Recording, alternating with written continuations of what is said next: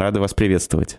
Здравствуйте, доброе утро. Здравствуйте. Нина, а, я хочу вас спросить о визите Зеленского в англосаксонскую часть Америки, как она теперь мы знаем, по картам она именно так называется. Но действительно он побывал и в Соединенных Штатах, и в Канаде.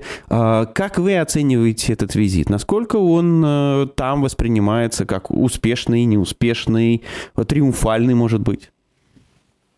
Ну, триумфальным, наверное, его все-таки трудно назвать, хотя и не триумфальным тоже не надо. Он получил э, эти дальнобойные орудия, которые он хотел, они, о которых они просили очень давно.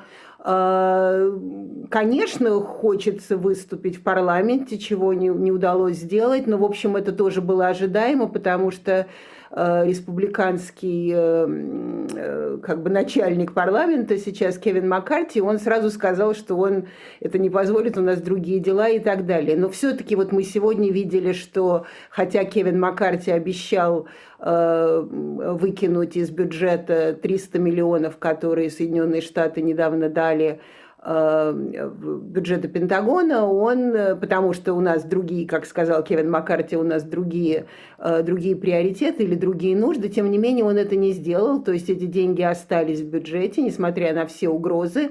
Так что, в общем, как бы сказать, не, не, не, неудачным его тоже трудно назвать.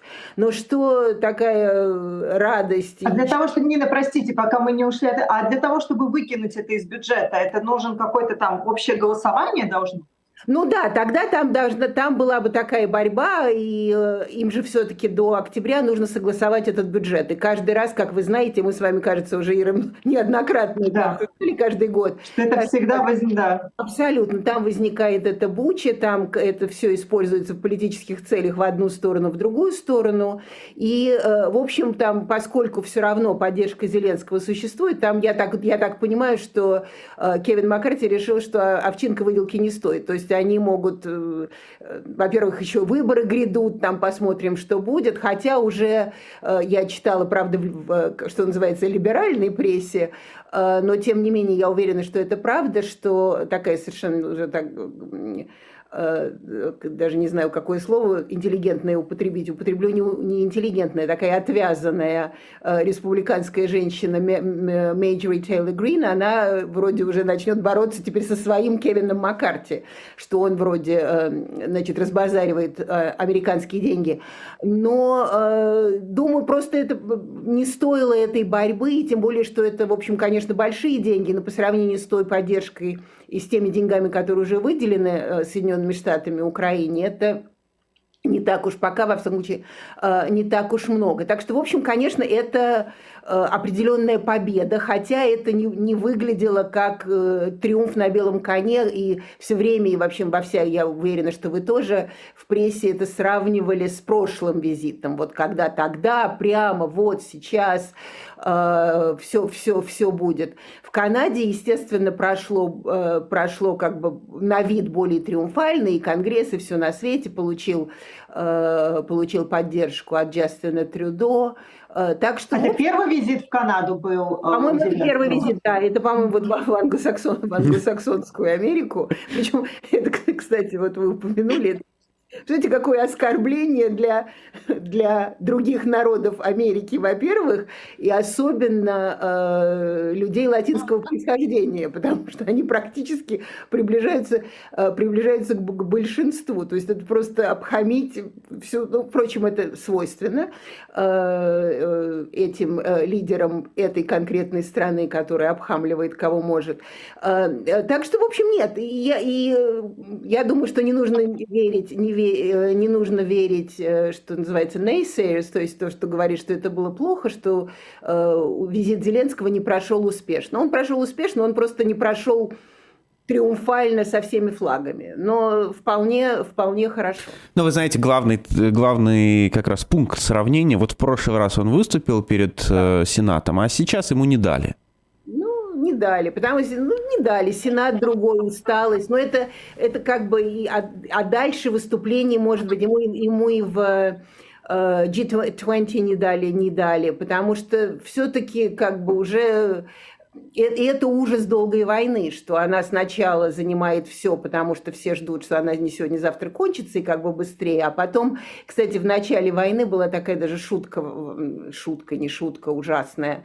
Э, какой-то комментарий был, что э, в, есть фильм Бриджит Джонс, я всегда про Голливуд, как вы знаете. Есть фильм Бриджит Джонс, э, такой трилогия, довольно известный был лет 15 назад, и это во время было войны в Югославии. И Бриджит Джонс, которая не очень интересуется внешней политикой, тем не менее говорит, и там кто-то сказал, что, что вдруг вот ужас будет в том, что это будет как с войной в Югославии, что вот выпила кофе, посмотрела новость, а все еще война в Югославии. То есть, к сожалению, в общем, это как-то набирает такие такие обороты. Ну да, все сравнивают, но это, собственно, это же не это, это сенсационное сравнение, это не, э, не фактическое, не практическое сравнение. Ну, то есть можно сказать, что все равно, несмотря на какие-то баталии внутри э, э, правящих партий, да, двух американских, все равно единение, ну, то есть все равно помощь будет, и никуда э, они от этого не денутся. Ну, никуда мы тоже, тоже не можем так говорить, конечно, но в любом случае, конечно, это, в общем, было с самого, с самого начала, и мы это неоднократно об этом говорили, что это, что называется, bipartisan support. Это не то, что там уж вот просто э, демократы решили. И да, конечно, это, в общем, война демократов, безусловно, но, тем не менее, эта э, поддержка идет от э, всех партий Соединенных Штатов. Консерваторы особенно, а республиканцы вообще, они более как они говорят, и это не всегда так, но они как бы более фискально организованы, и как более фискально организованные Кевин Маккарти сказал, сказал, что он спросит у Зеленского счет. И я думаю, что если дальше как бы все, все больше и больше будут спрашивать отчетов, это правда. Но, но это, нет, конечно, это поддержка двухкамерная, что называется, и, то, и, и, и, и того, и другого крыла э, американской политики. Насколько, на ваш взгляд, все-таки в предстоящих выборах а, это будет важной темой. Я не, я, Байден очень хочет, чтобы это было важной темой, и он ее все время пытается сделать важной темой, но она не такая уж важная тема. То есть это уже, как вот только что, о чем мы сказали, это уже стало каким-то фоном, к сожалению. А, и, в общем, при опросе уже она, и Украина, и, ну, сначала да, но потом уже какое-то время не занимала первое место в самых главных в самых главных проблемах, о которых думают, э, думают э, американцы, и не только англосаксонские, о которых думают американцы. И, в общем, так это и не, это не занимает первую строчку, безусловно. А поскольку у Байдена несмотря на, э, в общем, довольно приличные цифры экономические, тем не менее его представление о нем, что при нем экономика просто ужасная, страшно, по-моему, 30%, сколько-то 30 с чем-то процентов думают, что он, э, э, что он хорошо управляет экономикой только, то, в общем, это, конечно, будет первым. И, но Байден очень хочет, что вот он поддержал демократию, он объединил Европу, но это как бы уже теперь э, остаточный эффект, и э, в выборах это будет присутствовать. Я думаю, что больше будет присутствовать у республиканцев, да, то есть более, более, э, с большим успехом будет присутствовать у республиканцев, или что недостаточно помогал, или что... что вот, слишком помогаем. Да, или слишком помогает, или недостаточно помогает. Это будет зависеть от того, кто э, будет зависеть от того, кто говорит. То есть это будет присутствовать. Но, скорее всего, слишком помогает, а вот, вот забросил наш американский народ. Я думаю, что вот это будет такая главная Э, главная формула. И еще не забываем, что самые главные кандидаты в президенты сейчас у нас два человека, один под следствием, у него против него четыре, э, четыре конкретных дела и много других, э, и много других еще хвостов с ними, и сын американского президента теперь тоже находится под следствием. То есть я думаю, что вот за этим и та, и другая партия будет гоняться активно. А насколько получилось э, Трампу сделать из своего нахождения под следствием избирательную кампанию? Ну, гениально. Ну, впрочем, что тут мы не сомневались, что так и будет. Конечно, он, э, он любую, любую формулу реального телевидения, то есть любую формулу своей реальности представляет в реальном телевидении. Конечно, нет, и они э, и они даже, я не знаю, говорили мы об этом или нет, даже когда были первые дебаты республиканские, Трампа не было на этих дебатах, все равно Трамп там незримо и, и, и даже зримо Э, все равно присутствовал. Конечно, я думаю, что дальше больше. И вообще э, шутка такая ходит, что если его посадят в камеру, ну уже не посадили, но вот если его посадят в камеру, это для него будет еще лучше. То есть представляете, какую оттуда он может вести передачу из своей камеры о том, как он э, страдающий американский президент, и Америка забыла демократию при демократической партии. А это, ну, то есть это прям физически будет возможно? Я просто не очень знаю, как устроены американские тюрьмы. О, я тоже не знаю, честно говоря, но я думаю, что в его случае наверняка это будет физически возможно каким-то образом. Не знаю, это поэтому я думаю, что его, конечно, в камеру не посадят. А, но вот когда последний был его индайтмент, то есть когда было последнее обвинение, было очень много разговоров. Помните, когда он показывал его это лицо, где он показал себя суровым мужиком. А, и, э, в общем, они, конечно, сделали из этого огромную пиарную кампанию. Не на американскому обществу это нравится? Ну, оно разное, понятно, но часть общества это Я нравится. Ира, вы меня спрашиваете, как говорил Михаил Сергеевич, в вашем вопросе уже ответ. Мы с вами сто раз оби- оби- обсуждали голливудич- голливудическую формулу американского общества. Конечно, это шоу, это сенсейшн, это Э, практически это уже сейчас все признают, и об этом даже написаны книги, что, конечно, пресса выбрала Трампа в первый раз.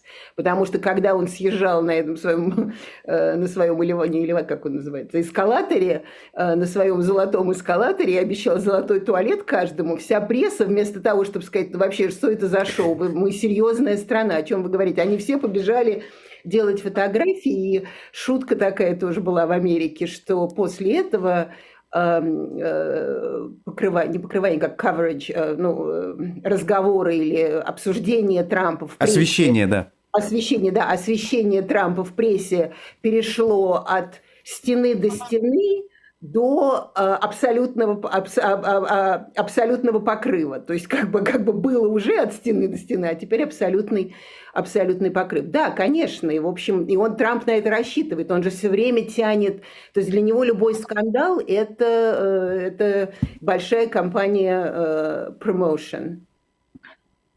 Можно к больному для меня вопросу перейдем. А, сегодня опять было в новостях, что Энтони Блинкен призвал Баку а, защитить этнических армян, которые находятся на территории Нагорного Карабаха. Этот вопрос вообще обсуждается сейчас? Выглядит со стороны, что это обсуждается исключительно на уровне «высказали озабоченность» и все. Оказалось мне в какой-то момент, что для администрации Байдена армянский вопрос довольно важен.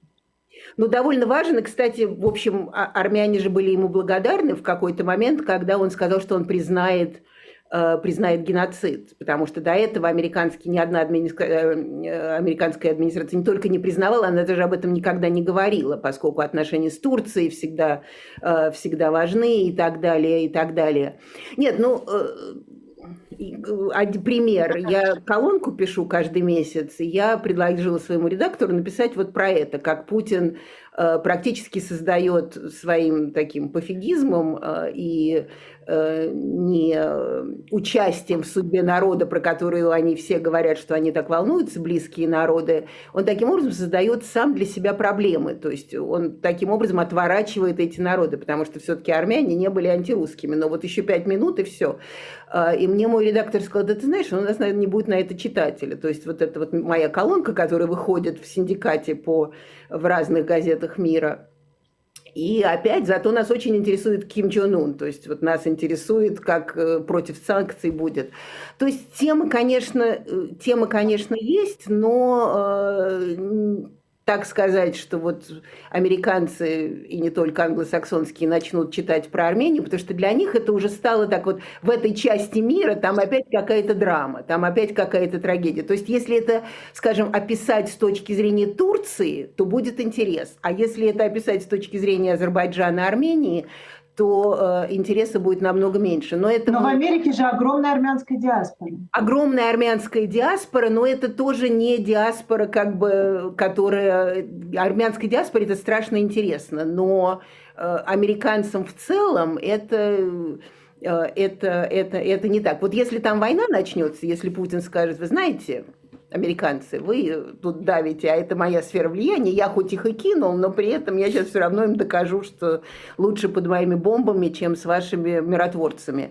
Э, тогда, конечно, вот когда Путин станет в первую строчку, тогда все, все, этим, все этим заинтересуются. А пока, ну, если, вот если, если разыгрывать это с точки зрения Турции, что, кстати, э, с моей точки зрения очень важно, потому что вы наверняка видели э, вот сейчас, когда он проходил, я как-то мы же всегда думали о том, как же так, что-то тут Эрдоган делал в России по поводу зерновой сделки. Ведь ничего не получилось, ничего. Он целую дорогу приехал.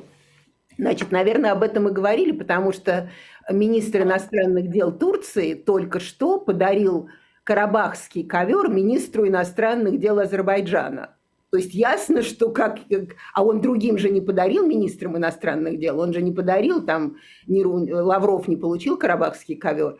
Так что ясно, что, в общем, там эта история очень сильно связана с Турцией, и э, ну, пока об этом как-то мало кто пишет и говорит, именно потому что в Америке считается, что вот там еще вот в этой части мира там опять какая-то очередная буча. Эрдоган самый влиятельный политик сейчас? Ну, если вы спросите Путина, он скажет, что он, мы же только про него 24 часа в сутки. Вот, кстати, к вопросу о, э, от, от стены до стены.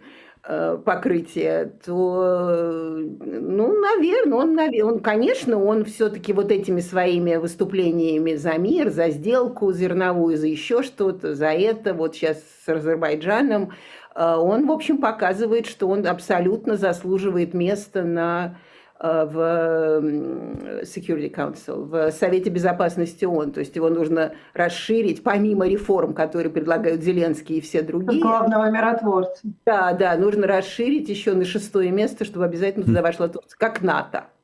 Нина, вы коллекционируете диктаторов, это всем известно. Занимает ли какое-то э, место в вашей коллекции Алиев? Алиев э, занимал папа, скажу вам честно, занимал наряду с вот, с э, вот этими наследниками советских режимов, которые, в общем, они же все вышли из того народа и все, в общем, проявили себя в лучших, лучших традициях. А, маленький Алиев, но он уже давно не маленький, я его раньше называла маленьким Алиевым, он так особо мое, меня не, не интересовал, просто потому что, как бы, есть, как вы, мы с вами неоднократно говорили, Максим, есть все-таки большие рыбы, есть киты, и он по сравнению с ними не э, как бы пока не, раб, не работает. Но вообще все зависит от длинноты власти. Ведь когда э, с диктаторскими тенденциями человек находится у власти долго, мы это хорошо знаем по себе, находится долго, то дальше он вырастает, конечно, уже вне зависимости от, от страны, размера страны, он вырастает в огромных Э, в огромных китов вот этой вот, э, вот в этой профессии. Так что я уже вот сейчас я начну э, вот еще сейчас вот совсем вот книжку совсем сдам и уже начну, вернусь обратно к своим любимым диктаторам. И, конечно, этот список, что называется, апдейт. То есть я его приведу в, в более современное состояние. Но он кандидат? Кандидат, кандидат. Он, он и всегда был кандидатом, просто как бы до него руки не доходили. Угу. Хотя вот в моей, когда я вам говорила, я сделала выставку про диктаторов, там папа Алиев был, он, правда, не набрал ни одного голоса, потому что там все голосовали за любимых диктаторов, но папа Алиев не, не взял ни одного голоса. А как... кто был победителем? Победителем потрясающий, еще это был 15-й год, вообще, насколько как бы, культура никогда не врет о политике, потому что все-таки моя выставка была более культурологическая. Эрдоган победил. Угу. Он набрал, он набрал два, э, две трехлитровых банки. Эм, потому что все люди из Пенсильвании, э, которые убежали из, из той Турции, э, они приехали голосовать в Нью-Йорк, в мой университет, голосовать против Эрдогана. Ну, там недалеко. А, Но а, возвращаясь к диктаторам и к встречам, вы сказали, что больше гораздо интересует встреча с Ким Чен Ыном мир. А мир это интересует, потому что это смешная картинка? Да, Максим, вот абсолютно э, смешная. Во-первых, она смешная, конечно, смешная картинка. А потом это э, все-таки опять возвращаясь к моему, я думаю, что, может быть, я слишком слишком упрощаю или слишком на этом сосредоточена, но уж простите, раз спрашиваете, я вам отвечу. Э, Все-таки Голливуд, он дает ответы на многие вопросы, с моей точки зрения, особенно абсурдной диктаторской политики. В 2014 году вышел фильм в Америке, называется The Interpreter, переводчик. Uh-huh. Это о том, как э, ЦРУ э, собиралась убить вот Кима.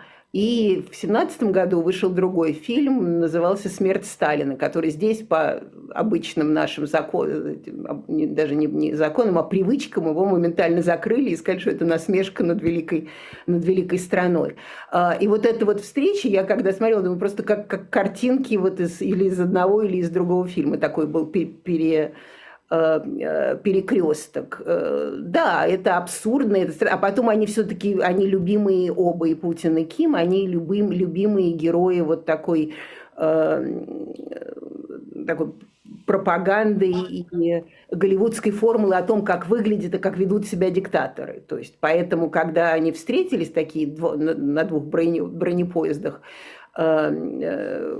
что-то такое, там какая-то песня была советская, что-то такое, наш бронепоезд, чего-то там на запасном пути, вот это как-то примерно так выглядело, э, то, в общем, так, было очень много мемов и шуток, что вот, вот они два масика, и вот они такие масики, и такие серьезные, а в космос летают, а все эти огромные ангары, по которым они ходили, они такие масики и так далее, и так далее. То есть это помимо того, что это действительно серьезная политическая проблема, что э, две санкционные страны, возможно, будут обмениваться э, военной техникой. Хотя я думаю, что для Путина это больше было все для шоу, то есть чтобы показать Южной Корее, что пока вы там общаетесь с Зеленским и собираетесь ему, может быть, поставлять вооружение, мы вот тут вам э, такую бяку подстраиваем, а вот если вы не будете поставлять, то тогда мы эти отношения, может быть, может быть, и пересмотрим. Но, тем не менее, в общем, как бы эта встреча, она вошла во все такие политическо-абсурдные э, клише о том, э, как делается политика диктаторов, и особенно тех, кто еще в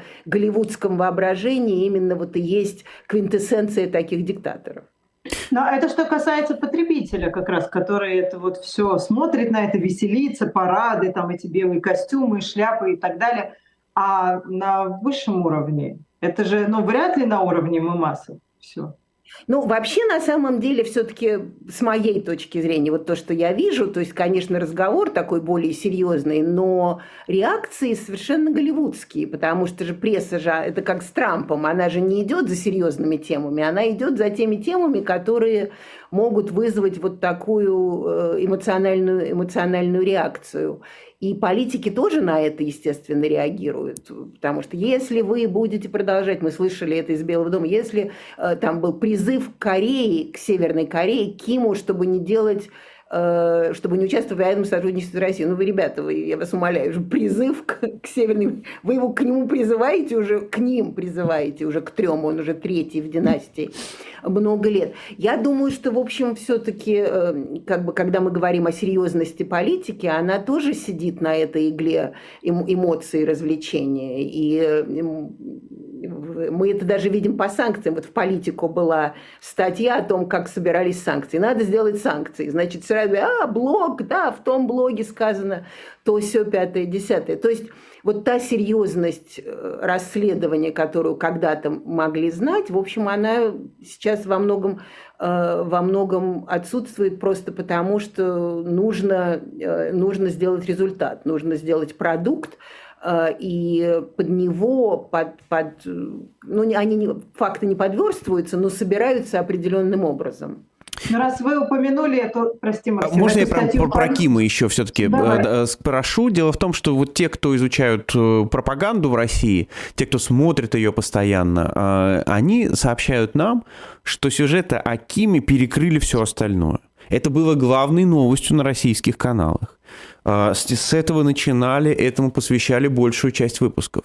А зачем на внутри российского потребителя эта картинка вот так распространялась? Ну, я думаю, я тоже про это думала, потому что, в общем, конечно, Северная Корея мало кого интересовала, она не интересовала никого и в Советском Союзе, и в постсоветском Союзе, и вообще это все так, не Я купил никого... журнал «Корея», там все тоже хорошо, да? Да, там вот именно, совершенно верно. То есть, э, ну и да, и да. И вообще, кстати, в Советском Союзе мы можем помнить, что она еще больше раздражала, потому что они же все время требовали э, ядерного чего-то, а до 20 года, до 22 особенно, все-таки Россия всегда выступала за non-proliferation, то есть нераспространение ядерного оружия. Это сейчас она стала употреблять это как возможный кулак, а раньше, в общем, это все советские лидеры были категорически и строго, и строго против. То есть в этом смысле Северная Корея всегда была раздражителем, ее всегда нужно было осаживать. Я, для меня это просто вот как раз для меня это путинский пиар, вот этот кремлевский пиар, что, во-первых, мы не в изоляции, во-вторых, у нас тут есть свои вассалы, которые к нам приезжают на поезде, мы им там э, делаем красную дорожку и, и так далее, и так далее, и что вот, вот посмотрите, что мы можем, э, что мы можем вместе. Поэтому меня не, не так удивляет что в России пропаганда, а главное, что как бы нужны,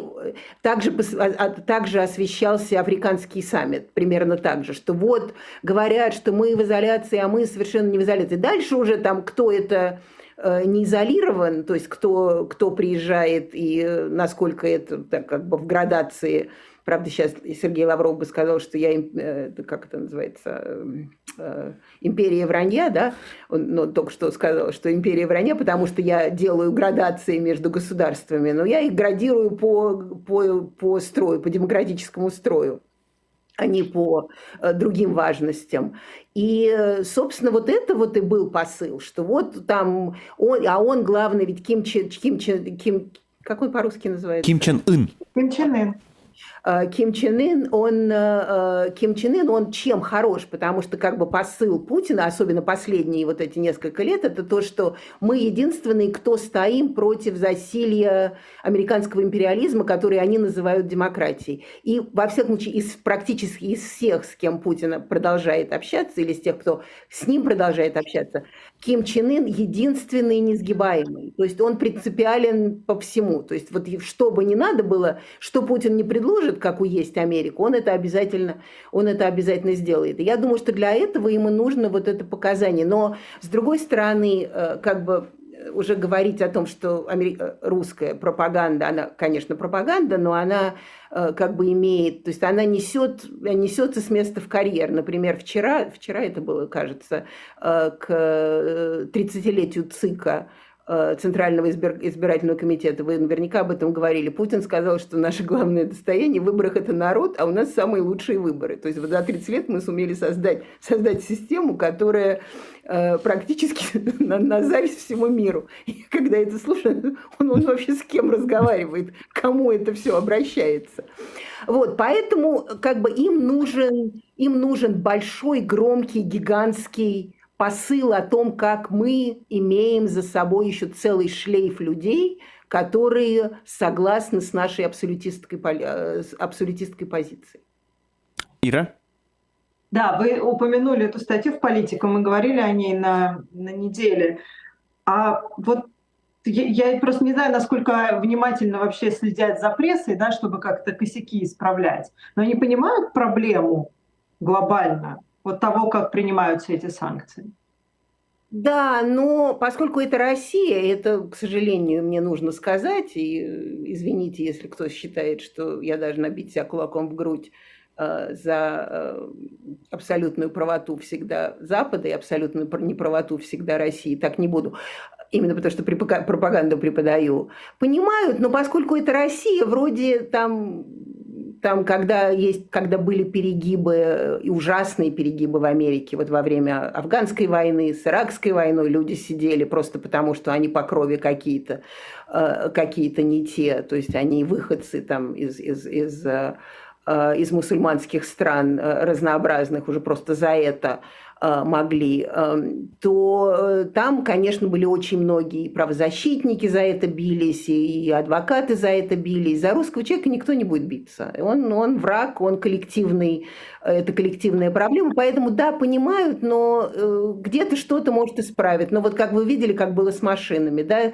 значит, Германия сделала такую заявку на абсолютизм.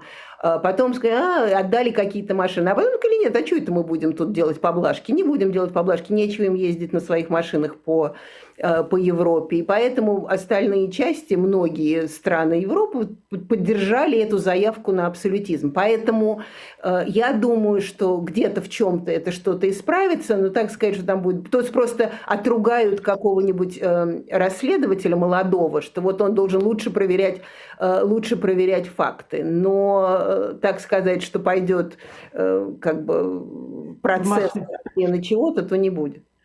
Вы знаете, Нина, я вот мы так говорили про Ким Чен Ына, а я вспомнил, ведь Трамп с ним тоже встречался.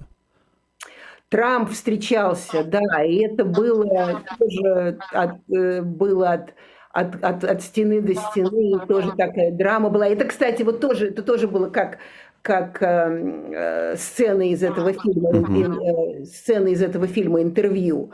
Э, Трамп встречался, ну, как вы помните, э, Трамп встретился, сказал, назвал его Rocket Man, там что-то такое. Они, э, это все абсолютный был, вот это, вот это точно был такой, э, даже не реальное телевидение, а уже абсурдистский картун. Знаете, есть такая программа в, в Америке Saturday Night Live, то есть э, Э, ночная субботняя передача, где над всем смеются. Вот просто это, это хотя было реально, но с другой политический стороны... Политический юмор, да. Там, да политический юмор. Это даже был не юмор, это была вообще такая реальность, которая перешла все границы юмора, сарказма, нереальности. Но потом с Трампом же как, с ним сегодня подружишься, завтра поссоришься. И потом он потом его назвал так, сяк, пятое, пятое, десятое, ничего из этого не вышло, но ничего и выйти и не могло. То есть он встречался для того, чтобы сделать так, как не делают другие. То есть как бы получить как можно больше, э, как можно больше разговоров о том, что вот он делает, и даже с Ким Чен Ыном, даже Ким, с Ким Чен Ыном встречается. То есть у Трампа это точно встреча не на результат. А что за история? Вы знаете, что за история с Такером Карлсоном, которую якобы собирается на России 24 вести какую-то программу? Идет эта реклама даже этой программы Financial Times. Он говорит, что ничего не знает о существовании России 24, он не знает вообще. Ну, я, я это тоже, я так и не поняла эту историю, потому что так как раз, насколько я поняла, сказал, что он вообще ему эта Россия надоела. Хотя он э, неоднократно много раз говорил про Россию и про Путина всякие довольно комплимента, комплементарные, э, комплементарные вещи. Я не знаю, что это такое, но поскольку, знаете, 30-летие ЦИКа, оказывается, это все про народ. То есть вот наши, наши, наши выборы делает народ. Это, это вполне может быть из той же серии. Ведь русские, это, э, Россия сегодня, э, Russia Today, она же вообще известна вот такими, такие пускаются утки, а дальше эти утки начинают восприниматься как, как эм, Реальность как серьезные новостные программы. Я, кстати, увидела в РИА Новости, вот к вопросу, я не, у меня нет ответа на этот вопрос, но к вопросу о том, что пускается, все-таки РИА Новости, ну, все-таки, не все-таки, но тем не менее были какие-то фактически, когда-то за ними стояли какие-то организации более или менее периодически оперирующие фактами, может быть. Э, статья в РИА Новости, что то ли в Бахмуте, в Артемовске, не знаю, где-то, в общем, в этом направлении э, взяли э, войска немецкий танк, в котором, О, да. в котором оказалась вся команда Э, вся команда Германии. Я стала искать, думаю, надо же, ну ничего себе, стала искать. Только в Рио новостях и в каких-то там других. Но, но это уже все-таки, это, это вот ЦИК у нас самое главное для выборов, это народ. Не знаю, что там с Такер Карлсон. Но с другой стороны, честно говоря, я не исключаю, что это вполне может быть. Он такой, он вполне это может. А если русские предложат, если русские предложат ему большие деньги, что они вполне могут, он что ему не согласится? У него и так репутации в Америке нет больше. Нин, вы знаете, по поводу репутации в Америке. У него, тем не менее, какие-то гигантские просмотры в Ютубе. И я посмотрел несколько выпусков, просто чтобы понять, что это заявление, и, честно говоря, обомлел. В общем, Киселев может позавидовать. Такой хейт-спич. Он говорит, он чуть ли не призывает убивать тех, кто, что называется, э, не его мнение. А как вы вот в целом относитесь? Вот такие вещи – как-то нужно регулировать, это нужно как-то запрещать. Что-то с этим нужно делать? Или первая поправка, как говорится, священна и, ну, хочет призывать кого-то убивать? Ну, что ж теперь? Я бы даже сказала не Киселев, я бы пошла дальше, я бы сказала Соловьев. Ну да, да, да, да. Оттуда больше все-таки слышно призывов.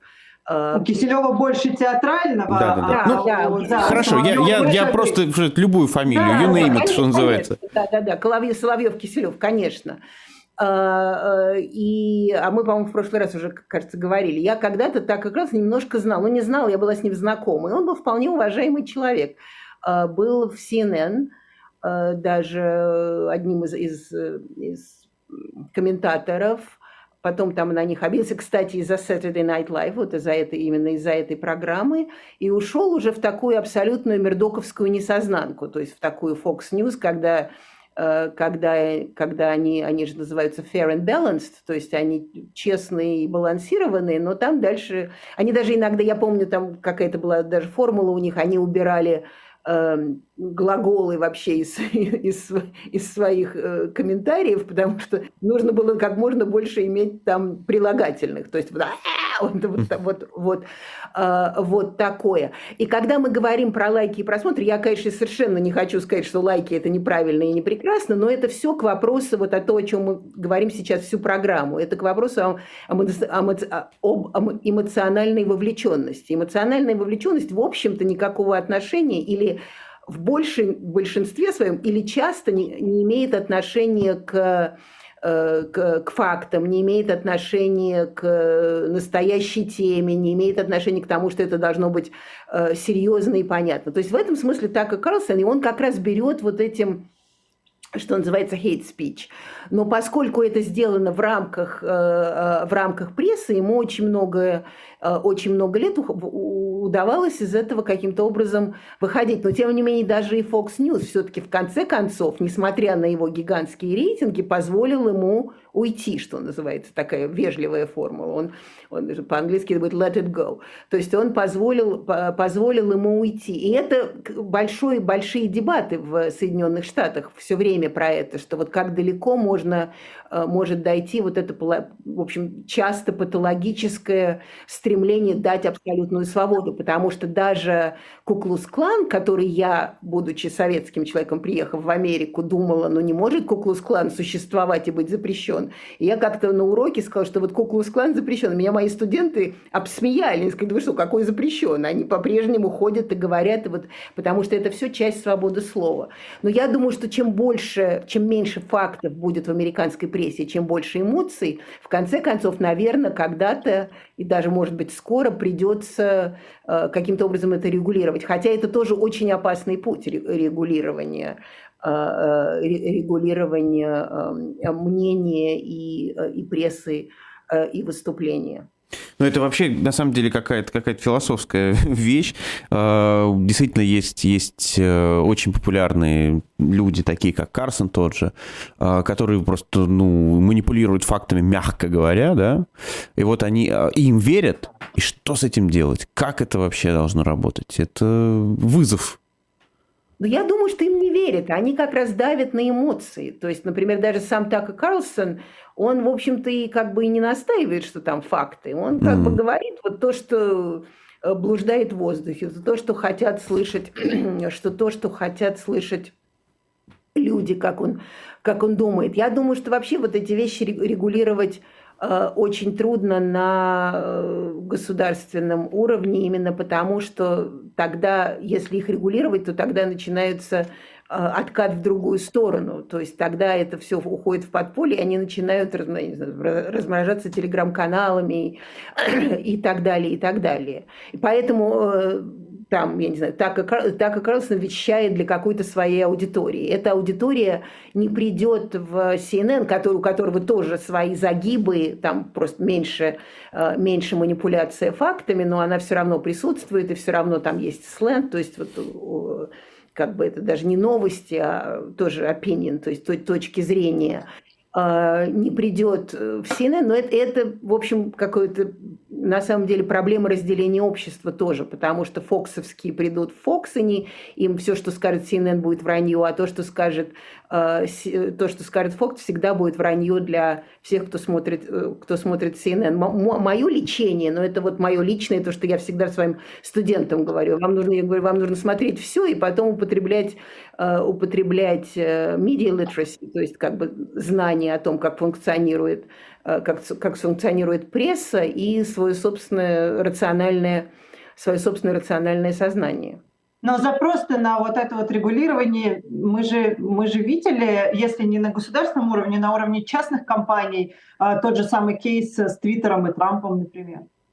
Да, и это на, на, и на самом деле это, в общем, для Твиттера стало больше проблемой, чем это, чем это, э, чем это принесло э, чем это принесло дивидендов для них. И вот теперь э, Трампа пустили в Твиттер и так далее. То есть в ну, вообще, насколько я сейчас как бы из России об этом говорить всегда очень трудно, э, потому что в Америке все-таки вот эта э, абсолютная свобода, она э, создает такие формулы и проблемы, которые даже в Европе, в свободной Европе, не в России – они все равно э, как бы до Америки, до ее собственного вот такого, раз, э, когда разгул свободы превратился в разгул мнений, в разгул эмоций, которые вдруг стали э, подаваться как факты и как легитимная информация, он, в общем, довольно иностранен, скажем так. Но поскольку, в общем, мир распространяется и становится американским, то теперь э, с этим связаны все. Но, но э,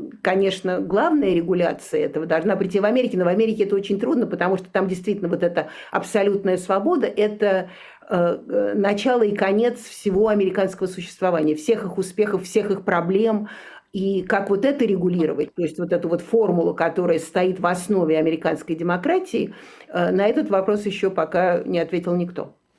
Дорогая Нина, вот в вашей коллекции диктаторов, когда о диктаторах ходят слухи об их здоровье, это проблема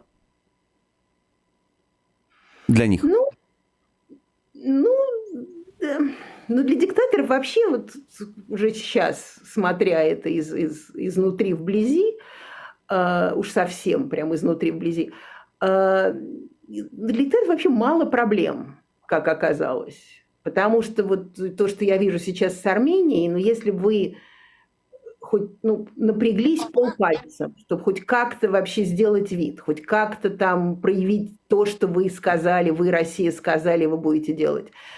Э, потому что я вижу огромные проблемы между Россией и Арменией, что называется down the road, если они никаким образом не будут, не будут размазаны. То есть можно до этого не доводить. Тем не менее, до этого доведено. Тем не менее, это выглядит плохо. И тем не менее, им это совершенно, им это совершенно все равно. Э, проблемы для них нет, потому что, поскольку нет информации, болеет, не болеет, а кто знает, что он болеет. Вы помните Хуго Чавеса в Венесуэле? Он умер, а мы еще про это долго не знали. Э, мы не знаем, когда точно умер Фидель Кастро. Он умер, когда они решили, что он умрет. Э, мы не, мы, не, то, мы не знаем, когда умер Брежнев, мы не знаем, когда умер Черненко, мы не знаем, то есть мы это все не знаем. И если они могут скрывать информацию или манипулировать информацией, то, э, собственно, ну, мало ли что. Вон про Лукашенко какие, я даже не буду говорить про Путина уже. У вас есть наверняка гости в ваших программах, которые рассказывают, что он не переживет осень, я, я туда не пойду э, в, в, эту, в эту тему. Но Лукашенко действительно видно было, что у него проблемы. И тем не менее, вот сейчас с Кадыровым... Какие... Что говорить, Эрдоган во время избирательной кампании прям чуть ли не в обморок упал, да? И... И, да упал. Я, например, слышала, опять же, я просто не хочу распространять слухи, но это как пример. Я не знаю, я уверена, что это уже теперь неправда, не может быть. Мне еще 10 лет назад, когда я начинала заниматься своими, своей этой выставкой к 15 году про диктаторов, мне сказали, что Эрдогана очень серьезная болезнь, и он завтра вообще даже не напрягайся, сказали мне. Он уже просто все, не жилец, вот еще 5 минут и до свидания смотрите на него. То есть, то есть очев... если там что-то и есть, то э, с моей точки зрения это для них не проблема, как и не проблема вообще э, того, что они, как бы, как и не проблема то, что они решают, не входят в их в их образ. И, например, Путин еще раньше как-то старался создавать образ, то есть он как-то э, не смотрел совсем с диким презрением на население, что вроде как-то нужно еще впечатлить, а сейчас даже никто не напрягается. Э, и здоровье, я думаю, относится именно к, именно, именно к этому.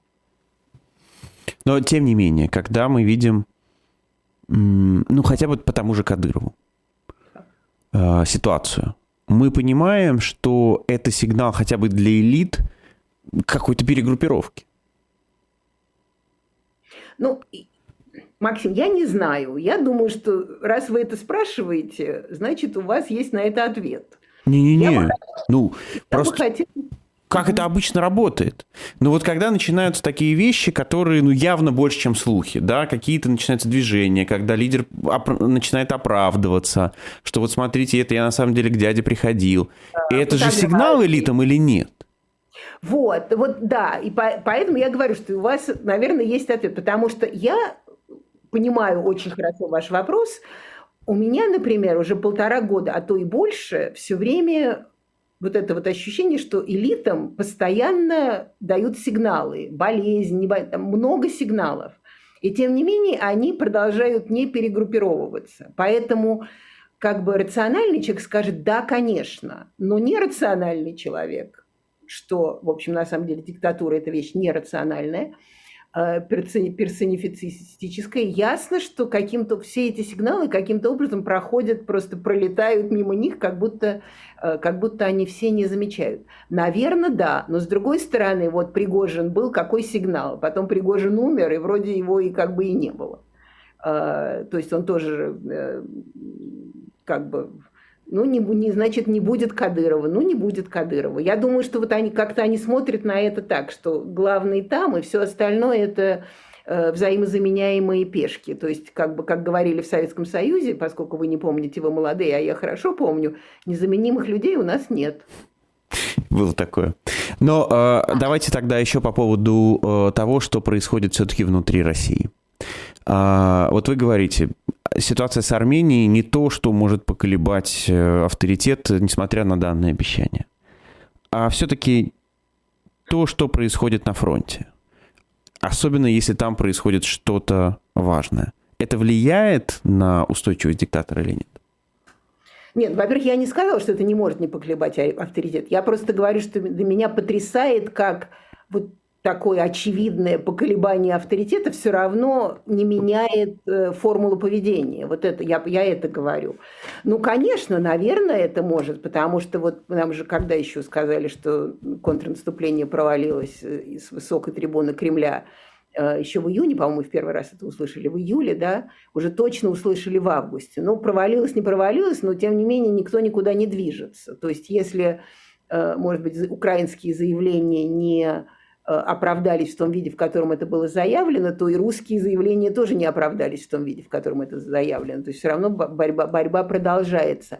Но пока борьба продолжается вот таким тенитолкаем, у меня нет ощущения, что, может, что это может повлиять. То есть какой-то абсолютный развал фронта, да, но э, пока мы вот этого абсолютного развала фронта не, не видим.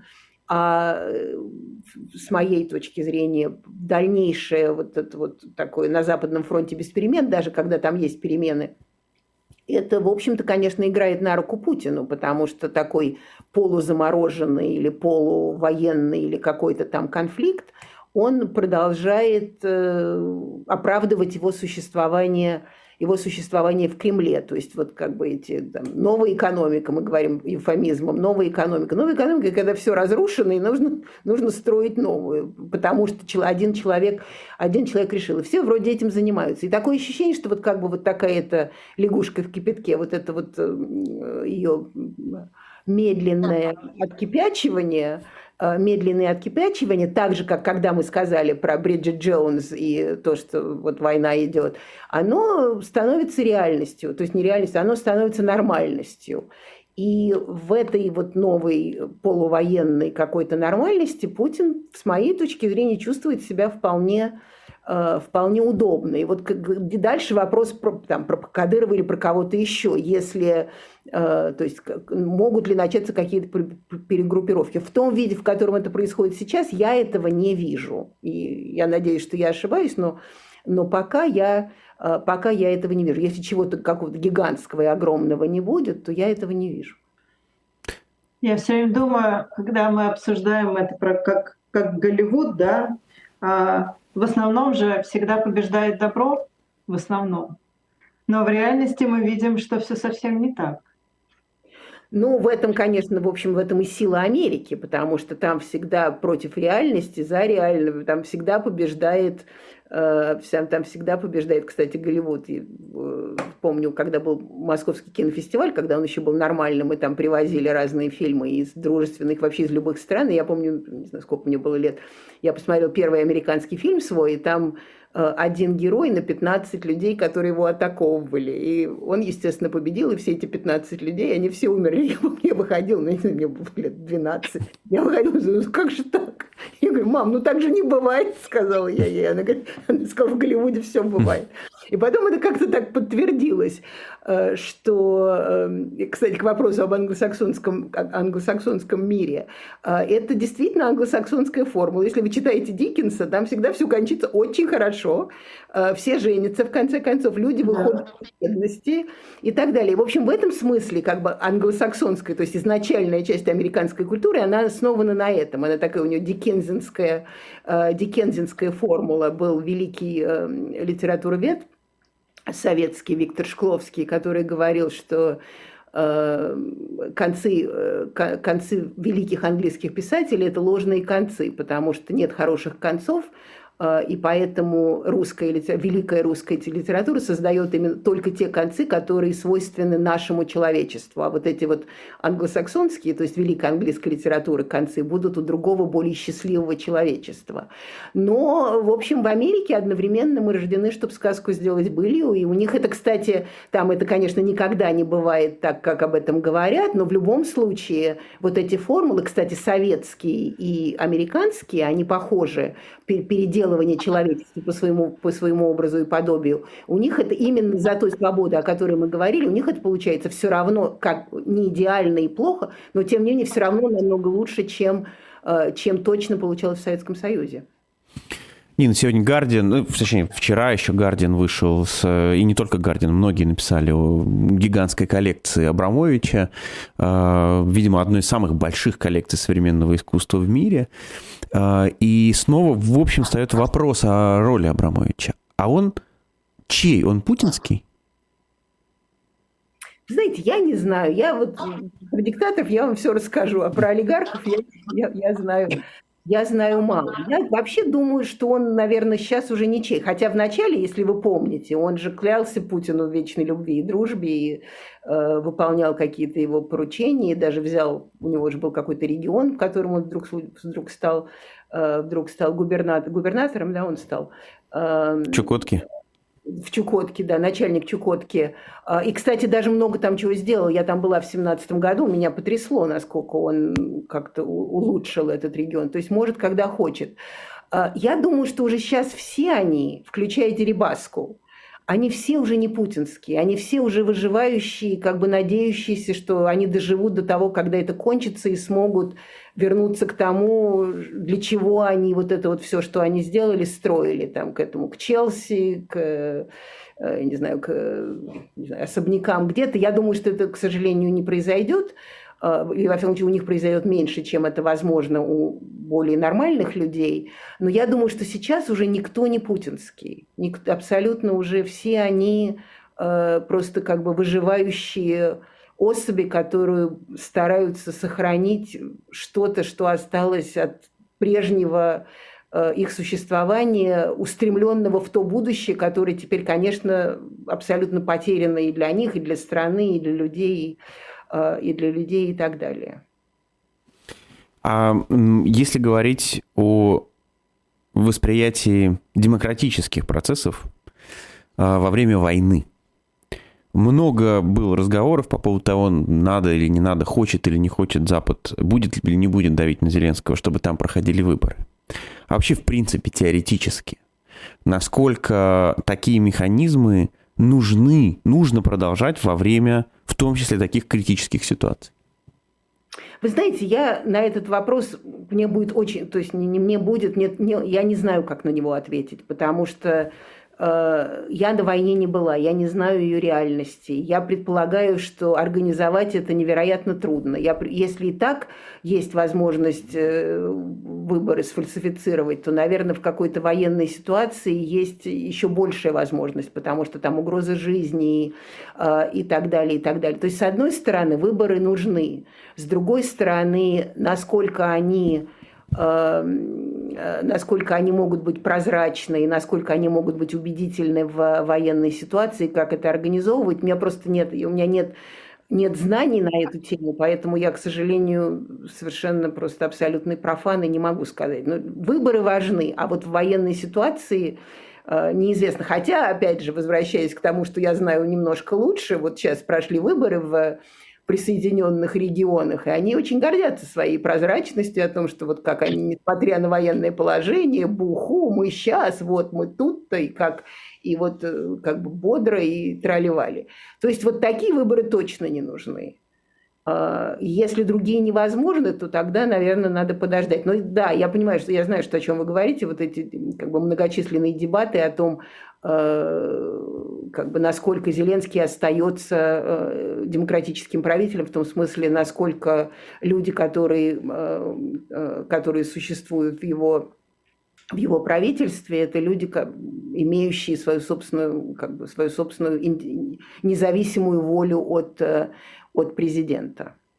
Сейчас, Максим, тебе, тебе должно это понравиться. Я сейчас, это будет не цитата, но я видела выпуск какой-то, по-моему, у Соловьева, если я не ошибаюсь, или пропагандистов, и они говорили про выборы а, в Украине, и которые они там, значит, основываясь на нашем, естественно, опыте, хотят провести у себя электронное голосование. И понятно, что они хотят провести электронное голосование, чтобы нарисовать себе любой результат, который, собственно, и, и то ли Соловьев, то ли кто-то задался, то есть вы хотите сказать, что электронное голосование, оно может быть как-то сфальсифицировано? Вот. Ну и дальше пошло-поехало, они уже друг с другом начали э, да, батлиться. Вот. Но это было, это было, конечно, очень смешно. И еще можно, я, у нас есть одна минута, я прочитаю новость, хочу, чтобы Нина просто тоже эту новость услышала, потому что она будет сейчас в выпуске новостей, но просто она меня очень зацепила. Жители подмосковной Лобни потребовали отправить своего мэра Игоря Демешко в Бахмут, где, по их мнению, по достоинству оценят умение чиновника превращать города в руины.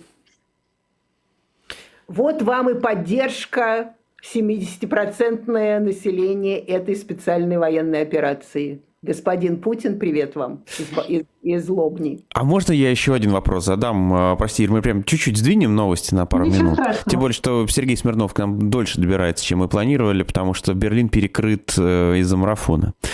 Э, всем бегунам большой привет тоже. А, а где сегодня Путин черпает легитимность? Вот он ее откуда получает? Откуда его режим получает легитимность? Вы меня сейчас убьете за то, что я скажу, но я все-таки скажу. Из выборов. И то есть Извините. на самом деле то, что будет в марте, принципиально важно? Принципиально важно. И это такой русский оксюмарон, но он очень важный, потому что меня это часто спрашивают, там, когда я комментирую э, в, ну, в Америке или, или в BBC, мне говорят, а зачем Путину выборы? Вроде как и так все понятно. Нет, ему это легитимность, потому что он, э, это не про избирателей, это про то, сколько они могут привести людей на э, из, участки, чтобы показать Э, вот такую свою как бы легитимность. Вот поэтому он говорит, что у нас самая лучшая система для народа. Э, особенно Элла Памфилова, кстати, к вопросу о электронном голосовании. Элла Памфилова вчера выступала в, в вчера, да, или сегодня в обществе знаний, или как-то связано с обществом знаний. Кстати, вот эти все формулы и формулки из Советского Союза возродили. Вдруг вернулось общество знаний. Я помню общество знаний. Оно вам рассказывало, почему коммунизм всегда лучше, чем, э, чем империализм. То есть это все как бы, как бы вернулось. Из выборов, из, э, из пригона людей, чтобы показать, что есть всенародная поддержка вот этим народным народным выборам. И в этом, конечно, Россия, как всегда, мы, вообще, Ирина, наверное, от меня уже устала с двуглавым, моим двуглавым орлом и русской шизофренией, но я все-таки хочу сказать, потому что это, конечно, абсолютно вот такая совершенно шизофреническая формула, которая, с одной стороны, не имеет никакого смысла, а с другой стороны, они без нее жить не могут. Спасибо большое. Нина Хрущева была у нас в эфире. Спасибо, что вышли на связь, Спасибо, ответили на вопросы.